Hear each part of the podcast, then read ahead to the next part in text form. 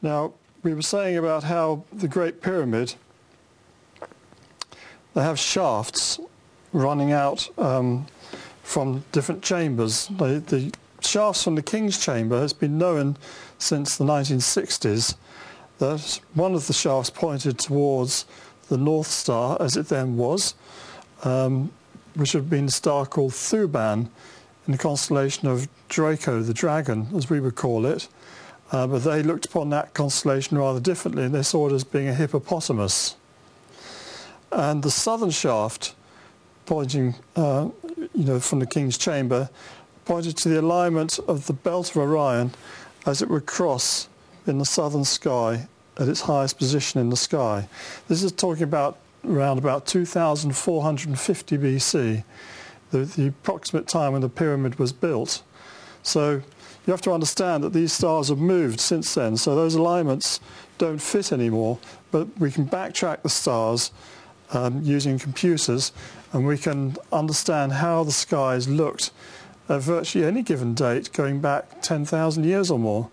So, I mean, this is one of the great benefits of living in our time that even with the most simple of computers, a little laptop and the right program, you can actually do work which uh, an astronomer of even 50 years ago would not have been able to do in a month of Sundays, having to do sort of hand calculations and so forth using quite complex mathematics. Your computer does it like that, and not only does it that fast, but also produces your visual image on the screen. So we can work out these things, and very quickly we can unlock um, patterns in the sky and see how those fit with certain prophecies.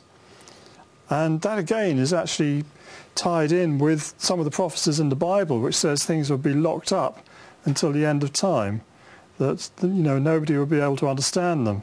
Um, people like Daniel, for instance, in the Old Testament, are told, "Don't change anything. You don't understand it. You won't understand it. They will later." And the same in the Book of Revelation, where St. John is told, "Don't change a jot or an iota. Keep it exactly as it is. You won't understand it, but they will."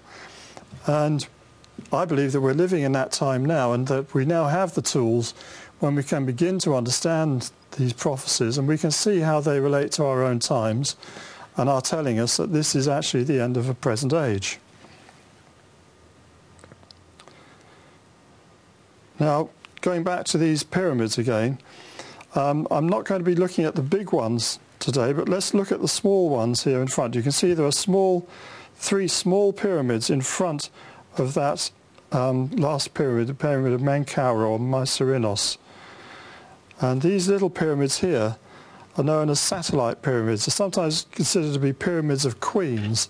The idea being that the pharaoh is, you know, the big chief, you know, he's going to be buried in a nice big, large pyramid uh, befitting his rank and title, and his lesser queens can make do with little pyramids at the foot. Well, I don't buy into that. I mean, if anyone was buried in there, um, it wasn't because of that. Um, those pyramids are there for another reason, and it's, it's for us to try to understand what this reasoning is. Now, the person who's done the most work on this particular subject is a guy called Robin Cook, who has not received the attention and regard that he should have done. Um, he was the illustrator for us on the Orion mystery, which is how I came to meet him.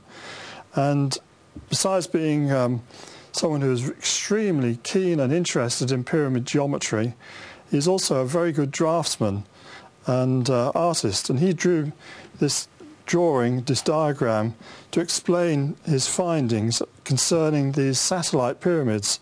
And if you look at the sort of bottom right-hand corner next to the smaller of the three pyramids, you can see the three little satellite pyramids. And you can see how are, you can draw lines, parallel lines running from the corners of the Khafra pyramid and the center of it. The Khafra pyramid is the one, in the, the big one in the center, um, and those lines pass through those satellite pyramids in parallel lines. Now, there's a couple of things you can say about this to start with. First of all, how did they manage to do that before, uh, you know, when the Khafra pyramid is built, you wouldn't be able to work out where that back corner is.